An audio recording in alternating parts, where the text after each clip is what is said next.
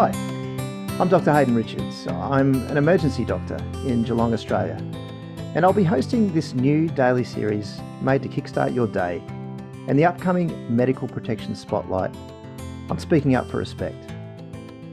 I'll be with you for only a week, and to kick it off, I want to talk a little bit about the skill of reframing. If communication is the master skill of interpersonal emotional intelligence, reframing, along with mindfulness, is, in my opinion, the master skill of intrapersonal emotional intelligence. It is the cognitive superpower of self regulation. In a very real sense, gaining some mastery over your framing of the world will completely change your world. Let's look at an example to illustrate how powerful framing is. You're in your car, driving in heavy traffic, desperately trying to get to your, your I don't know, your, your Pilates class. Suddenly, a car swerves out in front of you. They were travelling too fast, and so they just need to slam on their brakes to avoid hitting the car in front of them. Even though you hit your brakes, you still can't stop in time to avoid bumping into them. It wasn't a massive crash, but you know from the sound it's not going to be a cheap fix. Just up ahead, the other car pulls over, so you pull up behind it and, and turn off your engine. As you're undoing your seatbelt, all you can think about is how unbelievably stupid this person is. To swerve out in front of you like that and then slam on the brakes? Unbelievable. Not only will you now definitely miss your Pilates class, but you've also got an expensive repair job on your hands. And you'll probably have to catch public transport for at least the next week. You literally could not be more angry. As you open your car door and walk over to the other car, you are preparing to unload your fury on this ignorant person. But what you see as you look through the driver's window doesn't meet your expectations.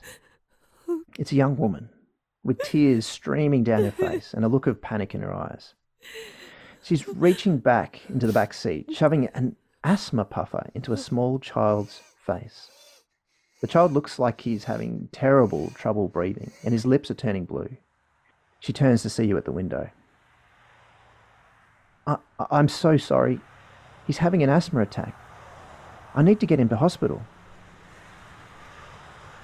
In the blink of an eye, your rage is gone and, and replaced by compassion and the desire to help. Your Pilates class and, and your car suddenly seem trivial as you pull out your phone and call an ambulance. What's changed? In a certain sense, nothing's changed. So, how is it possible that literally in a moment that driver has gone from someone who you literally couldn't be more angry with to someone who you desperately want to help? Well, you've been provided with new information, and, and that new information has caused you to reframe your understanding of the driver's intentions. The process of reframing can apply to more than just specific situations. It can apply to whole ways of seeing the world. It's a small change that can make a huge difference. Let's just say I wanted to change everything in the world to blue. I could buy some blue paint and just start painting everything blue the walls, the plants, the, the window, my computer, everything. As you can imagine, if I actually wanted everything in the world to be blue, using this strategy would take quite a while. Alternatively, I could take a pair of blue lens spectacles, pop them over my eyes, and just like that, no matter where I look, everything in the world now appears blue. It's a small change for a huge difference. The key point here is that the act of changing your frame can be extremely powerful. In fact, it can completely change the way you see the world. Here's another important point frames can certainly work for us, but they can also work against us. So it's essential that we're aware of them and, and have them optimized for the best outcomes. This is especially the case when it comes to speaking up and having difficult conversations. When it's so tempting and only natural, really, to, to frame the other person's position in the worst possible light. Well, this can make us feel good and may seem to justify any frustration that we may be harbouring towards the other person. It can also serve as a real barrier to effective dialogue and will therefore impair your ability to have a good outcome. Maybe there's someone that you could bring to mind right now, someone who you work with, someone who you might have framed in an unfavourable light after an interaction that just didn't go so well. Take a moment to think how could you reframe their actions in a way that allows you to see them in a more compassionate light?